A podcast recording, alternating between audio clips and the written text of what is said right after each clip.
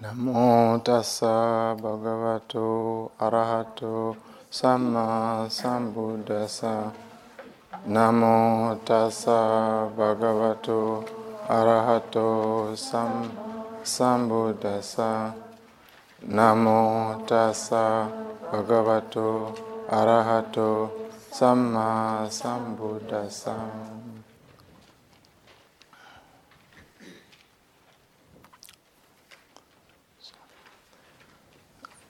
This evening, I would like to talk about turning uh, obstacles into opportunities for awakening. And these are the obstacles that we see when we meditate and also in our daily life. They are the five hindrances.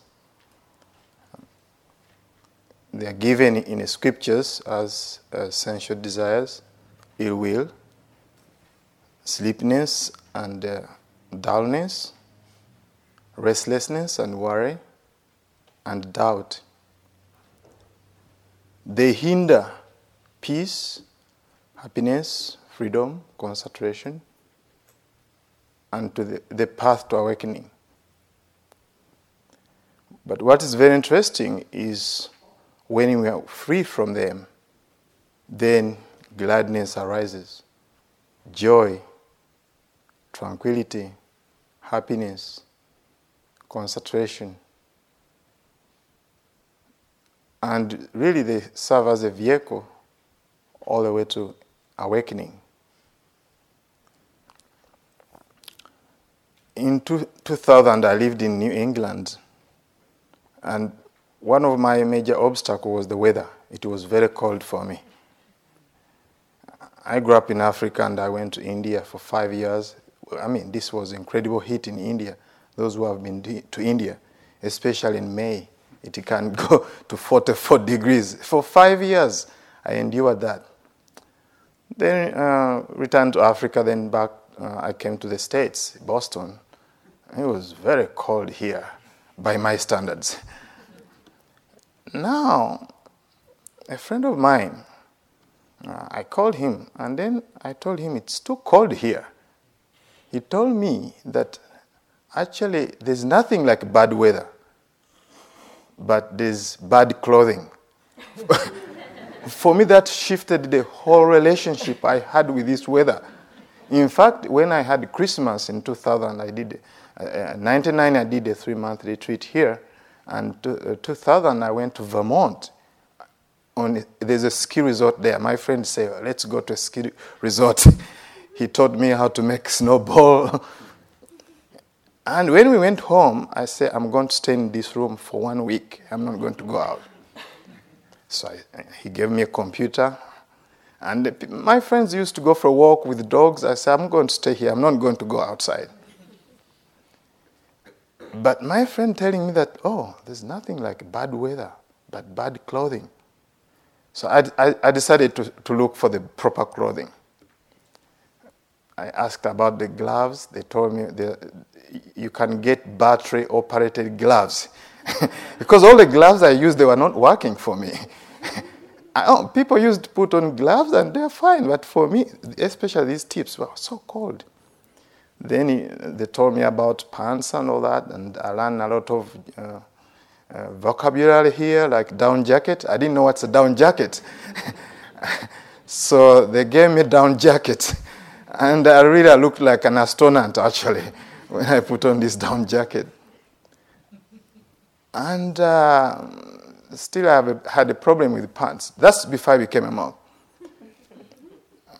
I went to Boston, REI, and bought a proper pants for snow.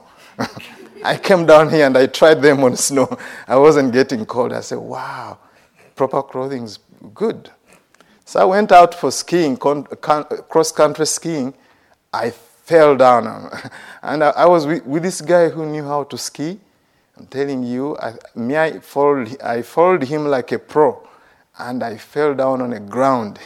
It was so hard. There, down there, there was a, a basketball thing. It was so hard. And then I came. I was so frustrated. But I said, okay, I'll do other things. I started walking instead of skiing. So, but still, I was had the confidence that uh, at least I have proper clothing. I could go out and walk. Before I could not out. I could not go out for my walks. So, with the hindrances, it's the same. I would say confidently, there's there's not there's nothing bad like uh, bad hindrances like this, but there's bad mindfulness, which is mindlessness. paying anyone's attention to uh, these hindrances. So this brings uh, to, uh, us to one major important thing is that how can we relate to the hindrances when they arise? Instead of pushing them away, as I used to do for the weather, I was really pushing it away. But once I get, I got the proper clothing, I liked it. That's why I went for skiing, uh, cross country skiing. I went for snowshoeing, uh, horseshoeing. I, I don't even remember. Anyway, I did so many things with snow. so I don't even remember. So, I mean, I was confident to ride the snow, to do everything I needed for snow. I mean, in snow. So once you have mindfulness, actually you can really see the whole picture of these mindful, these uh, hindrances. It's like energies. It's like weather. They are changing all the time. But once we don't have enough mindfulness, then they're going to overpower us. So some of the techniques you are going to see, they're about actually gearing up, getting ready for the hindrances. So let us go uh, starting with sense desires. The Pali word is called Kamachanda. I hope you, you understand some Pali. so, uh, this is a very interesting word. Kama means sense. Chanda is actually a Pali word which means will to do, will to act. But what's very interesting in our monastic training settings, we use this word when uh, there's a meeting and you don't want to go to the meeting, so you give approval. In other words, you consent. So then you say, Bante Bhante Buddharakkhita, are you going for the meeting? No, no, I give you my chanda. So if you put the two words together, kama and chanda, so it's like we are, we are approving the sensual world to be part of us, to rule us, eh, right? In whatever direction it wants. So you are approving all the time. You approve this, you approve this and that, hearing good, beautiful sights and all this. Here in, at IMS and any other retreat setting, uh, there's not a whole lot of things to have some desires, sense desires. Buddha, maybe. uh, not a lot, actually. There's no pictures hanging on the wall, uh, there's no television, not so many things. But still, what's very interesting is sometimes they arise. Not all the time, but sometimes. I mean, I'm going to give you some areas where you can actually watch them arising. Um, the first one is when the bell rings to go for lunch or breakfast. Watch your mind. Are you leaning forward? And then you, st- you, you, stand up and you go in a line and uh, going uh, slowly by slowly, and then you reach the table where there's food. Watch your mind. Actually, first, even your mouth. Is it watering? And then you know that it, the uh, hindrance is raising its ugly head. then, when you actually start serving yourself, then are you putting more food than usual? Especially for those who are taking eight precepts. and uh, when actually the food is too far away, watch your neck whether it's overstretching looking there, comparing what you're putting right now in the plate and what's over there. So I call it rubber band neck. Tend to stretch, keep on stretching. So those are the moments actually to watch sense desires. Another is when you really sit down. When you really sit down to eat, I would like you to observe the relative position of the spoon and the food. Should you find your spoon here, let's say you have put one in the mouth and there's another one packed already to be put inside, such chances are that actually the, the sense desires are arising. Whether it's here, whether it's here, or here. So watch it. Can we relax and then put the spoon down and eat mindfully? Mindfully. And then see what happens. anyway, you may not be doing all that. There's another chance to watch sense desires. During the day, I would like you to watch how many times you go to the notes board and stand there still and watch whether you are scheduled for an interview or not, whether you have a note or not. This is very interesting, actually. we, I, I mean, we are all wonderful yogis, we're sitting here, but it's amazing how they sneak in. They sneak slowly but slowly.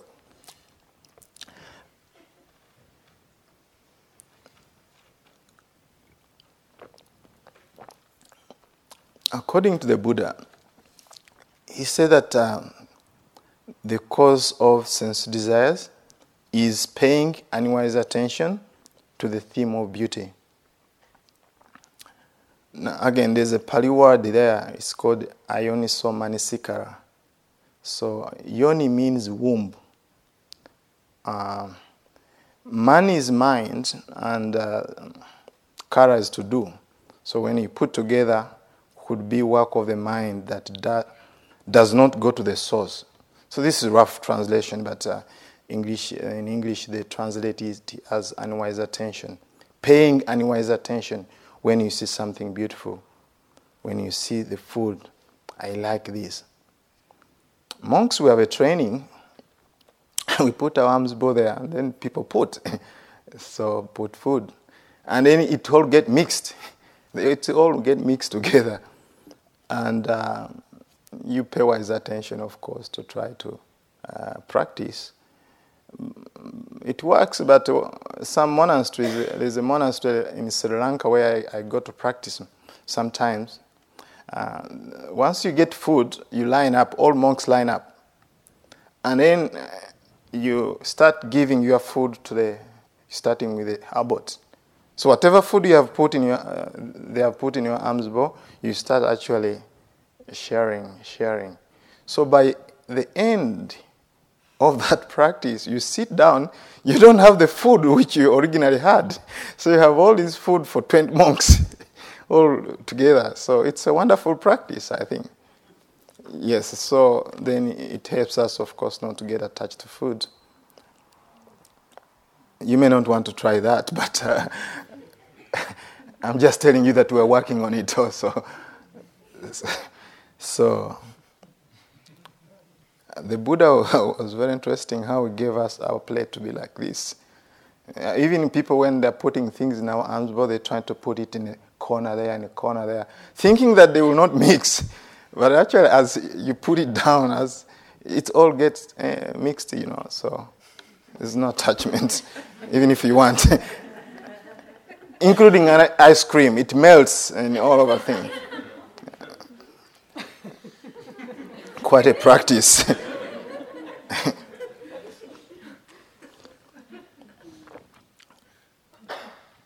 so, unwise attention causes uh, sensual desire to arise. This means really uh, taking things which are impermanent and take them as permanent, taking things which are uh, dukkha, suffering, and you take them as pleasurable. That's called unwise attention, ayoniso manasikara.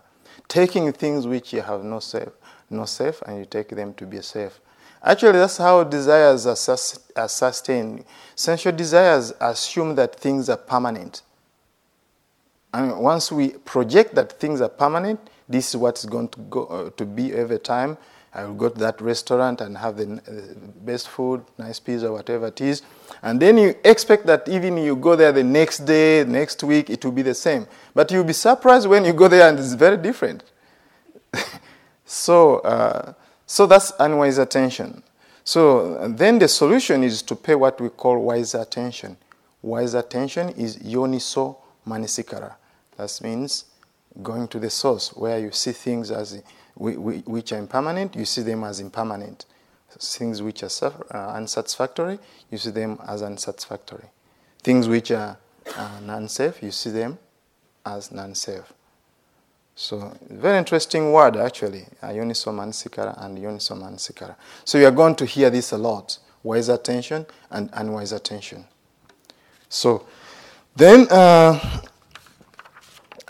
definitely, if you pay wise attention to uh, less than appealing aspects of uh, the body or the food, how it's processed, I think that can help.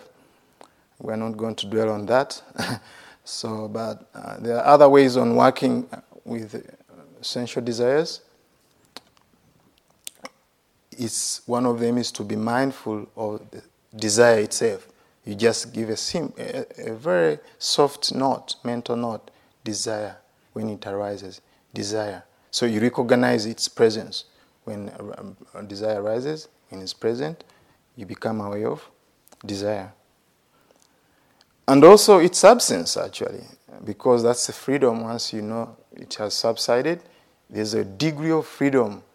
You feel a relief. In fact, that's a very good moment to compare the moment when you had desire and the moment when there was no desire. There's that shift uh, of awareness and freedom, actually, to realize that now you are free. Of course, you can investigate also in terms of uh, anicca, uh, impermanence. Uh, Joseph uh, gave a wonderful talk yesterday about impermanence as a vehicle for arising of wisdom. So I don't need to go over that a lot. But uh, once desire arises, you just watch. Is it increasing? Is it decreasing? Sometimes, as you see food, there's watering of the mouth, and then it decreases. It doesn't stay the same. Nothing stays the same. so you're going to see that. And how unsatisfactory it is because sometimes uh, it changes and then it, you feel unsatisfied because uh, feelings change, taste change, even food is not uh, prepared in the same way. So everything changes. Then non attachment to the object of desire, not clinging. There's a staff member here who put a nice caption at his seat. It's called Not I, Not Mine, Not Self. In other words, Not IMS. so that's a good uh, thing to remember. Not I, IMS. That means this desire is not I, is not mine, is not self. In other words, what it means, it's another rising mind state. It's another rising mind state. So there's no need to hold on to it as mine, this my desire. Guarding your senses every time you are, you are seeing something and just become aware of seeing, hearing, tasting, as you're chewing food, just keep on noting, testing, testing, testing, swallowing, and all that, because that's what is going on. Also, reducing the amount of food that helps. So, try to cut down the amount of food that can reduce uh, some desire for food. Sometimes sensual desires can disguise as uh, like I like this, I like an ice cream, and all this. So we say these things, I'm craving for an ice cream, but we think that's not desire, but actually it's desire itself masquerading as your likes. So we all have likes and all this. So you, you might want to watch that and see how it goes. So the next one is ill will. Ill will, that means your will is ill. Very, sim- very simple.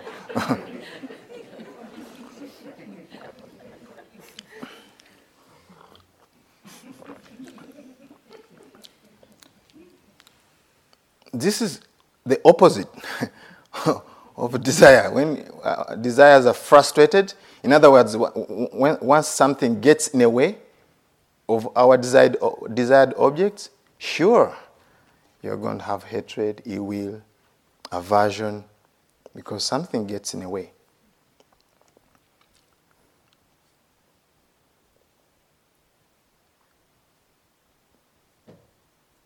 There, in a, this retreat center, uh, there's not a lot of opportunities for ill will to arise, but I tell you some of opportunities when it, it can actually. I, and I could see this in my practice uh, when I, I was a yogi here as a layman on a three month retreat. My job was ring bell. I mean, this is a big center. I don't know if you, you took a tour. And then I could meet this slow walking yogi. I mean, th- there's no place to bypass to overtake her. And you really want to ring that bell so that you go to every building and this yogi just taking time to walk. It's like these elephants in India, they just walk, eh, whether it's a Mercedes Benz, whether it's a wheelbarrow, they don't care who's on a road. The, these are the elephants in Sri Lanka. I've seen them. Whether it's heavy traffic, well, it doesn't matter. The elephant just moves like this. It never speeds. Now I meet this yogi. Even I remember her very well. I said, what can I do? And I can I say, excuse me? Ah, you can't say it's a silent retreat. you get frustrated because once you you delay in that alley, down there there's a bowling alley. You delay for almost three minutes, you're going to come here late, and you don't want to be embarrassed when the teacher's here and you're just entering in. I'm telling you, I had to cultivate a lot of patience, patience, and patience. And you can see it arising. And you just have to watch. The, the beauty of this practice is that all the, the invitation you get from teachers is watch. watch it arising. So this is very interesting, actually. So I'd like you to watch this during your time here, as you move around and as uh, you walk, and then you see fellow yogis maybe clearing a throat and snoring and walking faster than the normal speed. So all these things actually can trigger um, our ill will.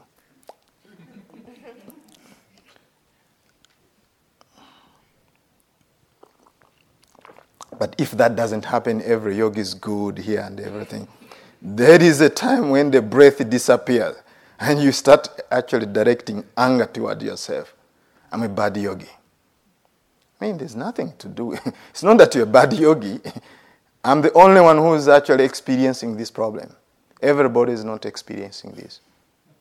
No. How do you know?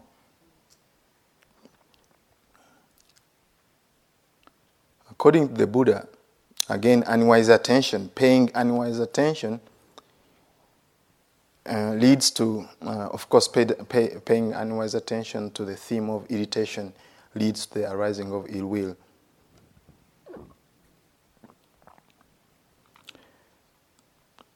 Also,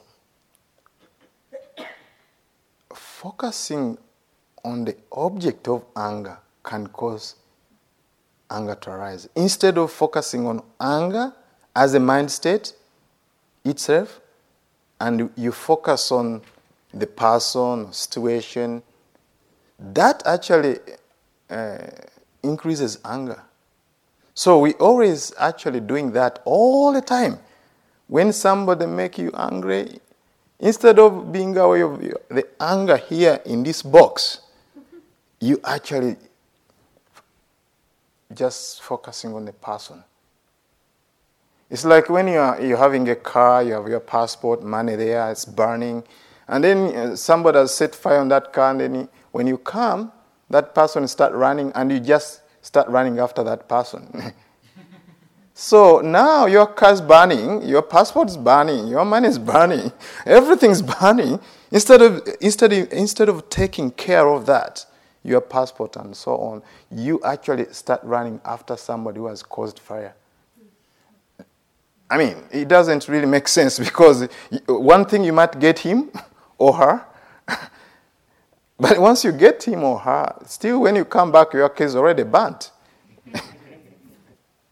Good luck if you get him or her. But okay, if you don't get him or her, still you are frustrated because you come back, still your car's burnt. So anger has a function to, uh, its actual function is to burn. It burns you. So instead of, of dealing with the anger in the mind and really appease it from here, we always focus outside. And hence, always we're angry all the time because we don't focus on where anger is arising from the source.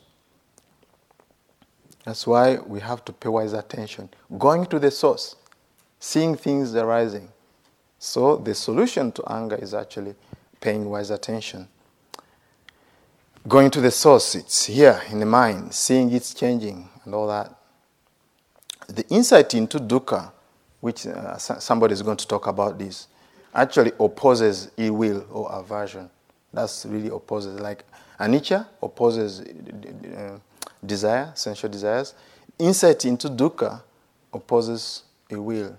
Because if you know that everybody is suffering, if you know somebody who is causing you uh, uh, anger and all that, you know that is really suffering. Actually, that's the case. People who cause us anger, who cause anger to arise within us, they are going through difficult time. They didn't sleep very well. They're suffering. That's why actually they are throwing anger on you all the time. So, but once you get insight into dukkha, oh, I'm suffering. They are suffering. Then you don't uh, uh, get so ang- get get so much angry. Another cause of uh, anger or ill will is taking things too personally taking things too personally is number one cause of anger. it's me. Yes. Oh, please, can I do this? No. This is just a system problem. This is, a, it might be a, something has nothing to do with you. But once somebody say it, you say, it's me. Uh, maybe I, I've done something wrong. But you have nothing, you have done nothing wrong. So taking things too personally, then you start blaming others, uh, kind of blame games. You know, you blame uh, your feeling to uh, to others. Okay, now I feel grumpy because of so and so. Then you blame others. You take things too personally. You blame others.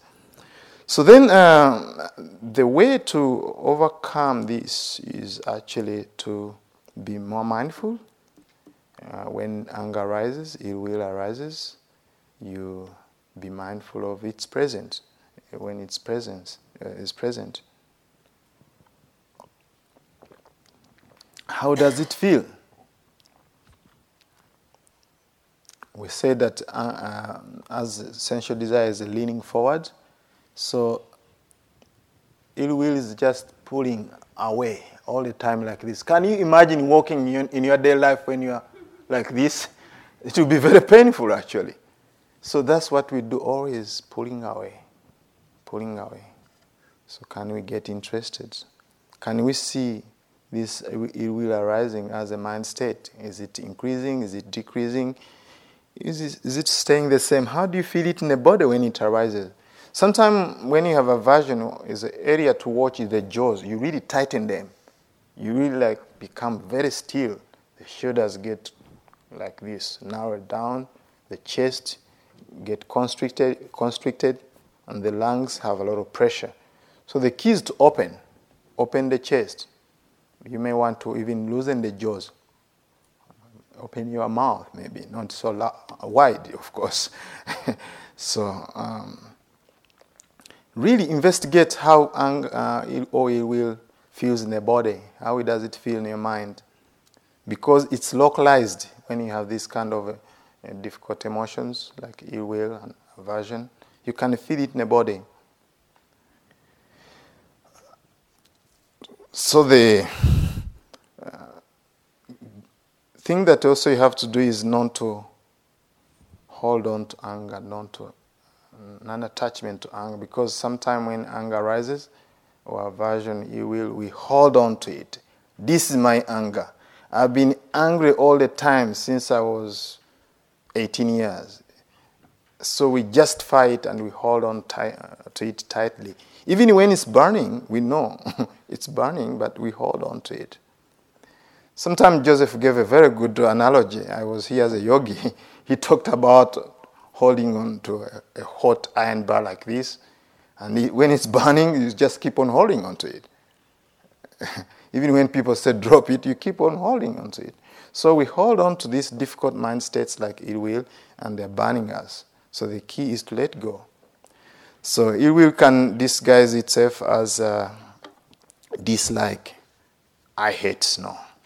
So you so like this. So you think it's very funny, but actually you are concretizing uh, this mind state, ill will, as you keep on saying this in your vocabulary. Yes. I hate seeing you. I hate seeing you. This kind of thing is very common. I hate pudding. All these things. so it becomes part of our vocabulary, but actually reinforcing some of these mind states.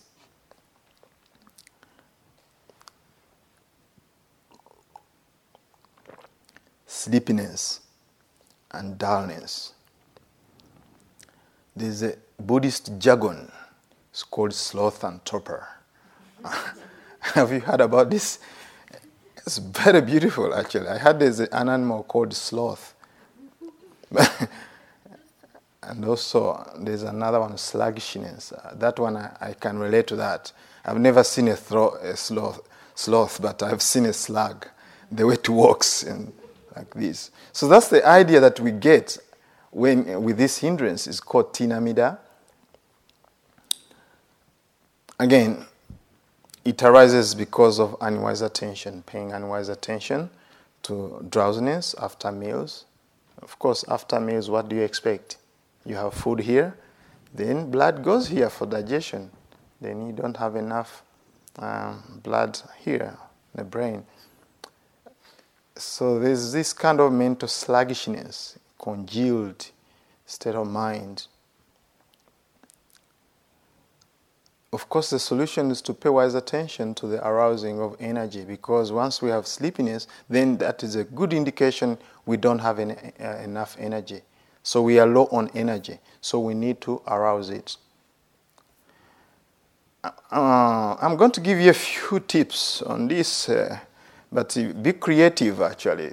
I was in Burma in 2004 for a two month retreat and there was this monk from China who had this sleepiness. He was sitting in front of me. So, I mean, there are the serious yogis there. I mean, you wake up at 3, sleep time is 10, and they put 11 in case you need more practice. So you expect, you expect to, you are expected to sleep at 11 actually, and wake up with 3.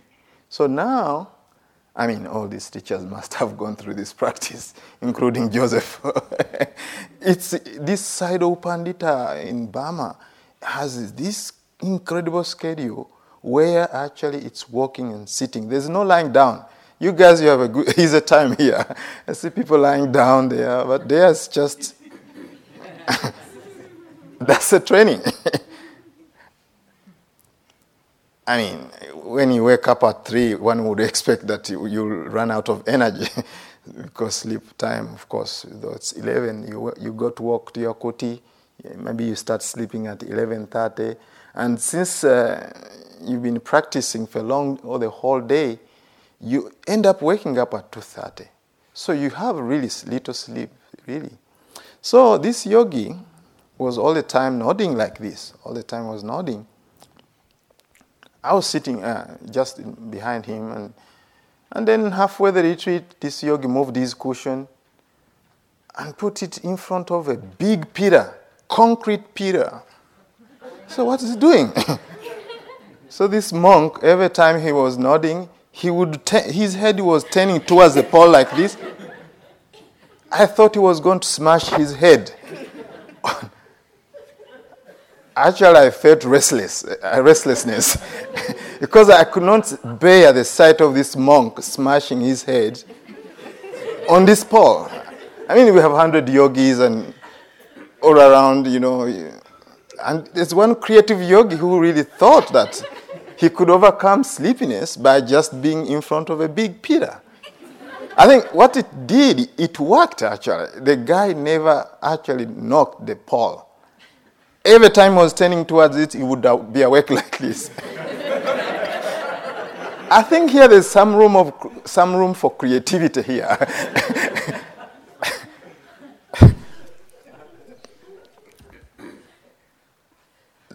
the Buddha gave a lot of techniques actually to overcome sloth and torpor. Uh, but I give you, of course, proper clothing, as I told you, proper clothing. So you have to raise your mindfulness. You don't have enough energy, you have to find a way how you can raise that energy. So as you're noting your object, breathing in, breathing out, maybe you want to increase those notings uh, more energetically, more, more strong mindfulness, stronger mindfulness, because mindfulness has different degrees also. So you want to have more, uh, to arouse more um, effort as you are watching the, the object of mindfulness, of meditation. So breathing, breathing in and out, there's only one object, and you start falling asleep like this. Then you open your eyes, take a deep, slow breath, and then try to watch more objects, like maybe touching points, all the touch points. There's the knee, uh, the ankle, and all the touch points. Actually, that helps a lot because you are giving more object. It's like when a kid is very very lousy and uh, come home and very lazy, so you have to give more homework. so what you do, you give your mind more homework, to, more things to work on. so from the breath, then you go to the knee, over here, the ankle, over here. Actually, that will help to widen the scope, and then you have more energy.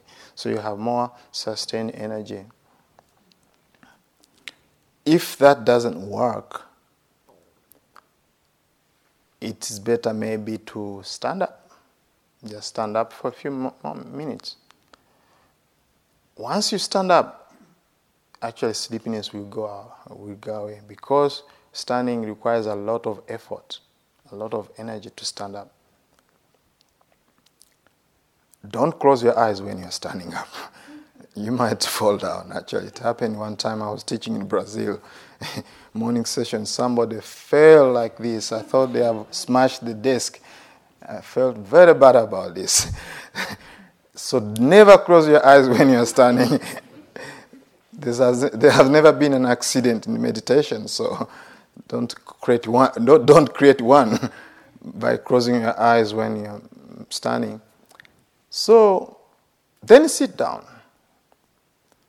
If that doesn't work, go for a short walk meditation. Walk fast, a little bit faster, and then arouse more energy. If you feel asleep, let me know. I'll give you a hotline. if you really feel asleep when you're walking, I, am interested to know.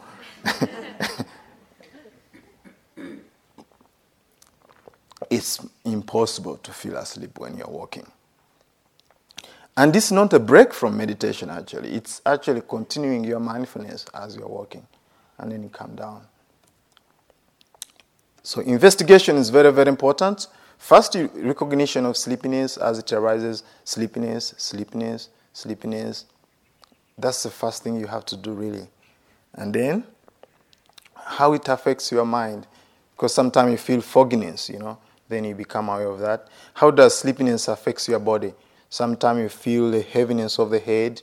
Sometimes you feel your body is really so heavy. So try to see how it affects your body. All that is actually part of mindfulness mindfulness of the body and all this mindful of, mindful of mind states. So you are not taking a holiday in your meditation, you are actually with the practice. So I like to recommend those techniques other than uh, washing your, your face. Of course, you can do that uh, to wash your face, but uh, I would apply those as a last resort, such, can, uh, such techniques. They work. I'm not saying that they don't work. In fact, some of them, the Buddha gave some of them, like pulling your ears. Of course, when you pull them, they become hot and more circulation. So you have Maasai ears. Maasais have long ears in Africa. so they do like this. Make sure that you, you remove your earring, actually. it can be very painful. yes. Um, other people give some solution like uh, uh, in, like increasing your inhaling uh, over your exhaling. So you take a deep breath But I understand the science behind that because when you take a deep breath, you have more oxygen to go to the brain. So some people do such things. But for me, I like to work with the first techniques of really increasing mindfulness, like noting it, mentally noting sleepiness, sleepiness, investigating, and not really uh, uh, holding on to your sleepiness. That, oh, it's my sleepiness. You don't own it. You remember I am West, not I, not mine, not myself. So sleepiness is another rising mental state. That's what you have to remember. Now, sometimes sleepiness and dullness can masquerade as self compassion. Oh, I need a nap, you know. Yeah, it's hot here. Why not? Take care of yourself. then you go for one. Then evening, you know, ah, you know, you should be good to yourself actually. And then you take another one. naps after one naps and after one naps. Actually, that's sleepiness disguising itself. There's another way how uh, sleepiness can disguise itself. it can disguise itself as concentration. You, you sit here, we give instruction, you put one cushion in the hand here, another cushion here, another cushion on the knee, another cushion here, another cushion here. How many are those? and then, okay, take a deep, slow breath and Everything's mellow, little light, not too much bright. Let go of the past and the future. Feel calm and peaceful. Everything is going well, comfy and uh, cozy. yes, then you start nodding. now, after, maybe 30 minutes, you wake up. Wow. Oh, that's concentration.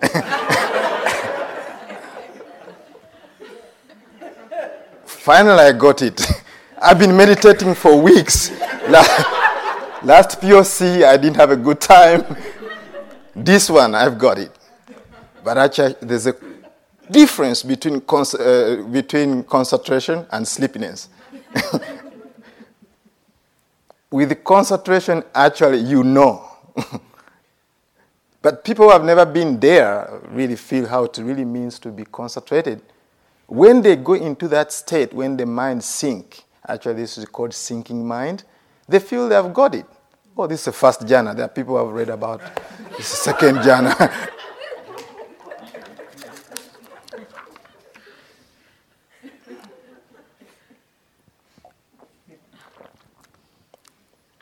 The fourth is called restlessness and worry, tinamida in Pali. This is also caused by uh, unwise attention uh, to unrest of mind, unrest, the mind which is not resting at a, a point. It's like a pendulum all the times like this. Never come to a rest.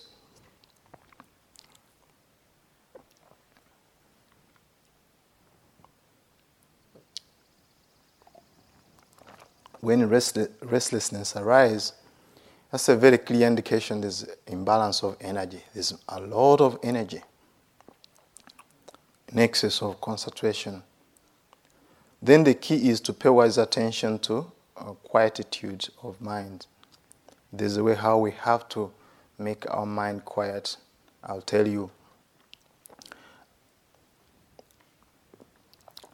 But the Prabhupada should give you the first technique, I think, to be mindful of restlessness itself. When it arises, be mindful of restlessness. Make a mental note restlessness, restlessness, restlessness.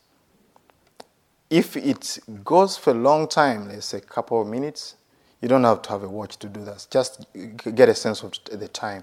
Come to the body. Feel the body sitting here. Because when you have restlessness, that means you are too much in the mind so come to the body, feel the body touching the ground and all that.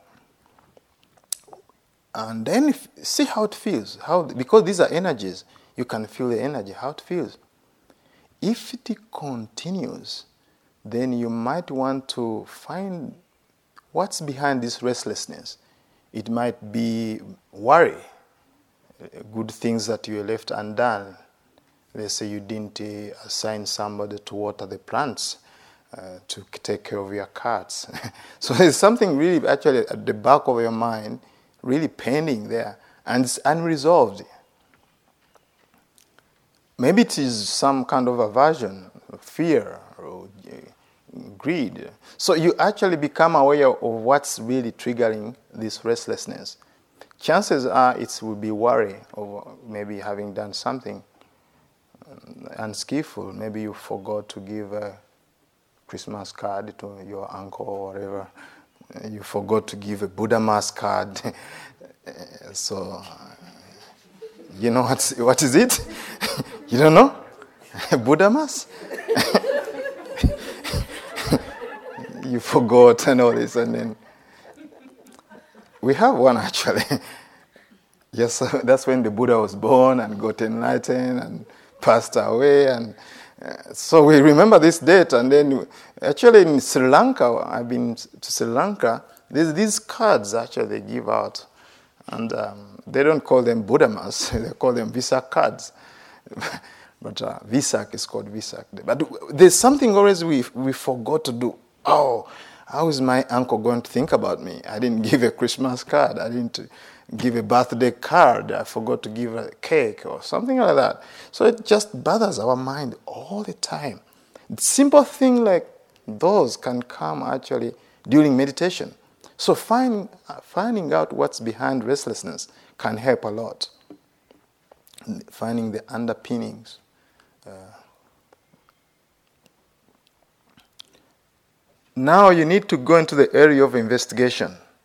A little bit, not too much, because if you investigate a lot, sometimes uh, it can also lead to ag- agitation. But you might want to take a moment to investigate in terms of uh, how it feels in the body.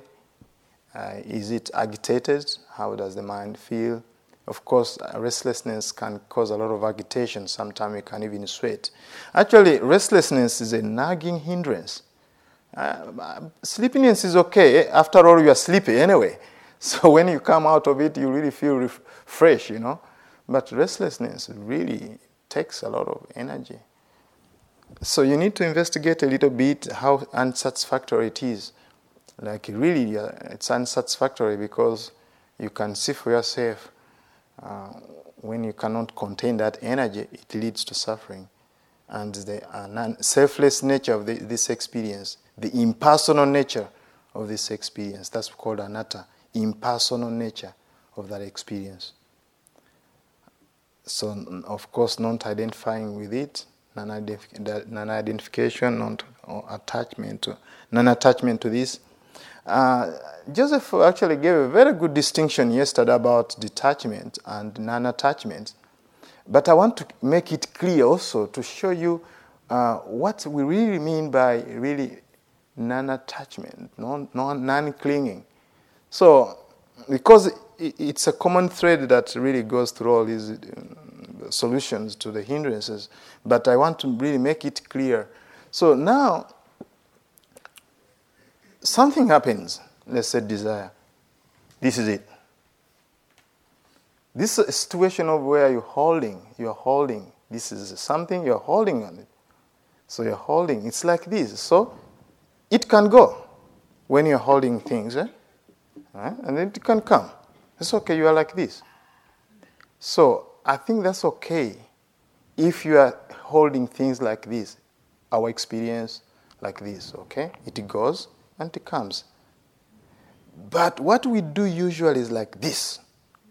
We hold on, that's what we call really clinging we cling and you can feel the energy. So when something's going, going, then we don't want it to go.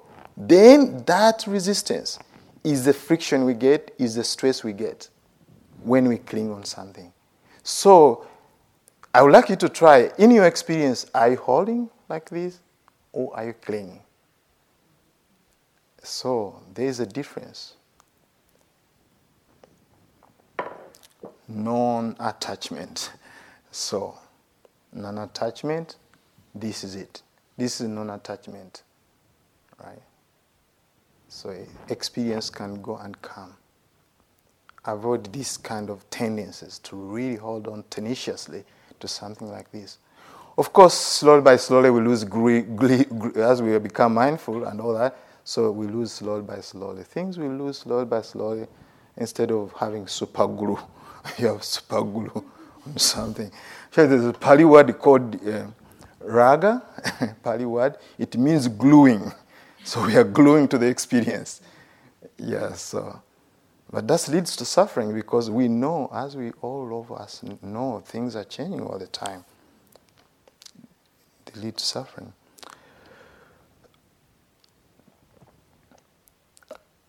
Restlessness can disguise itself as arousing a lot of energy, right? Yes, I'm watching the breath. Then you really grab on it, grab your breath. Yes, I'm arousing a lot of energy. But actually, what's going on is restlessness. So I want you to see the difference between really applying yourself to the object, and really restlessness uh, when it arises. The last one is called doubt. Doubt, the Pali word is vicikiccha, which literally means uh, difficult to cure, very difficult to cure. So, doubt is, uh, of course, also translated as uncertainty when you have a kind of a wavering mind, what are we doing here? Even without ourselves, can, can I really meditate? Everybody's meditating very well, but except me. Can I attain concentration? Uh, will I be able to really uh, get enlightened? and you can also doubt the teachers. I mean, how did they, how did they get, all, get it together, you know? So you doubt the teachers. So you doubt the message itself, you doubt mindfulness, you doubt yourself. But I think the worst of all is really to doubt, doubt your capacity to practice self doubt, because that hinders your progress. Tradition is, the, traditionally, they talk about doubt of the Buddha, Dhamma, and Sangha. But doubt is actually also caused by paying unwise attention to decide, uh, to knowing the difference between what is skillful and unskillful. If we don't know the difference between what is skillful and unskillful or wholesome and unwholesome, then doubt will arise because we don't know what we should do. The Buddha gave uh, the wonderful distinction between what is skillful and unskillful. So we can distinguish it like this on the unskillful side. If something is unskillful, then we know that the motivation is greed, hatred, and delusion. So that's unskillful. Then something skillful, uh, sorry, that's, uh, that's unskillful. Something skillful, then the motivation is generosity, loving kindness, and wisdom. So when we can make that distinction, doubt is not going to arise of what should I do, what should I not do, because you are paying wise attention to know to discerning the difference between what's wholesome and unwholesome. Another distinction is based on a result of the actions. Uh, it's result oriented, uh, basically. It means that what I'm doing is it leading to my happiness, happiness of others, or both? So then you know that that's skillful. And unskillful is what you're doing, where that leads to uh, suffering of yourself and others and both. So this kind of distinction is very important. Otherwise, we get confused. In fact, what really um, motivates this doubt to arise is ignorance, delusion, because we cannot discern between what's skillful and unskillful. Again, when doubt arises, uh, pay wise attention to that distinction so that you can really distinguish between the two. Again, the invitation is to practice mindfulness as doubt arises, become aware of doubt, doubt, doubt. Sometimes it increases, sometimes it reduces.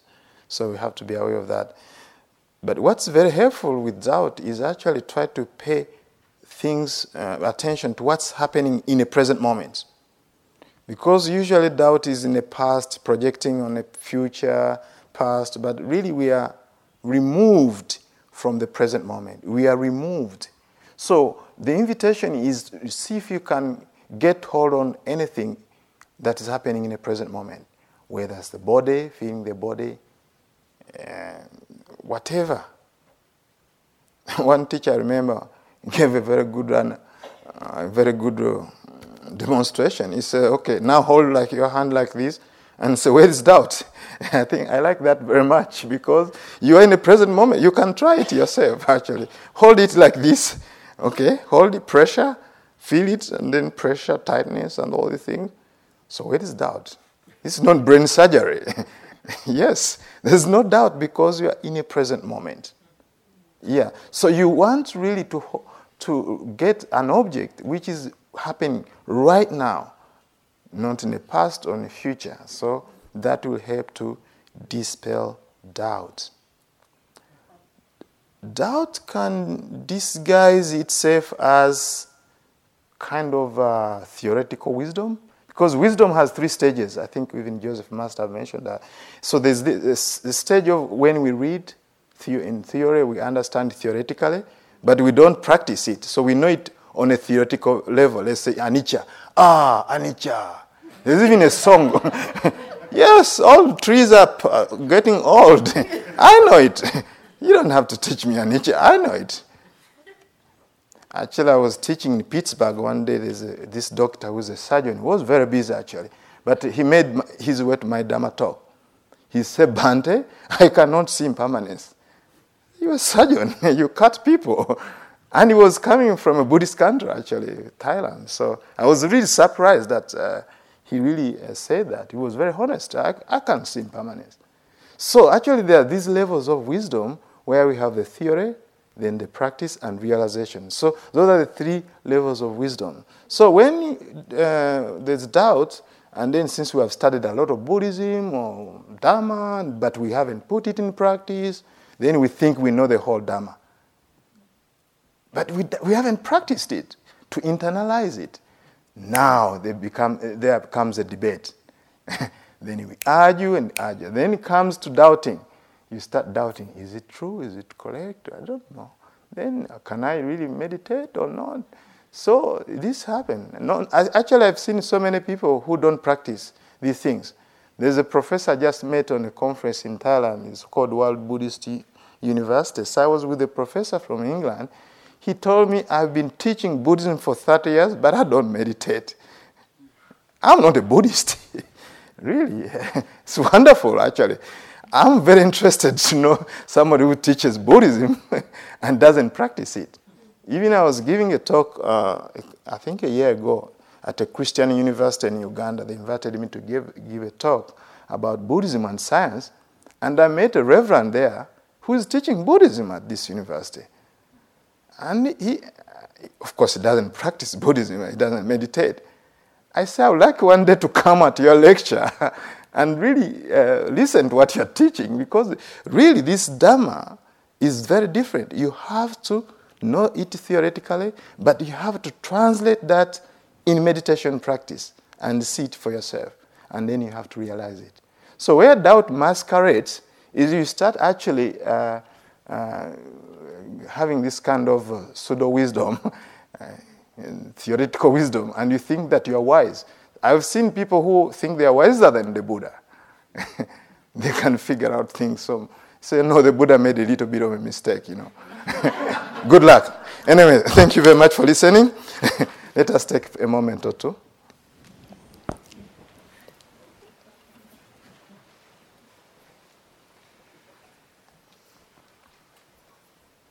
Take a deep, slow breath, remembering that there's no bad weather, but bad clothing.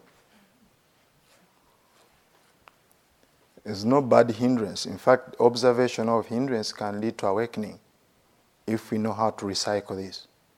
Many people have made a lot of money on recycling. So we can recycle the hindrance and make use of it other than pushing it in our little corners. and be oblivious to it.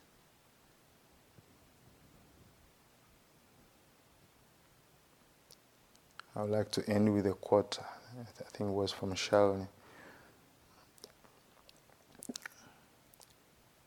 The arising of hindrances are beyond our control.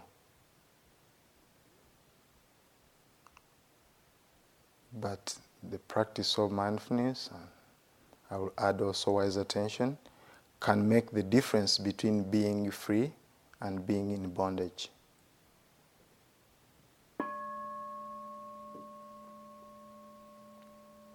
Thank you very much for your practice.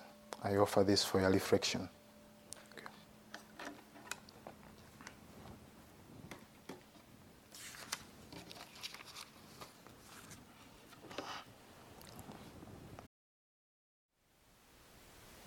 Thank you for listening. To learn how you can support the teachers and Dharma Seed, please visit dharmaseed.org slash donate.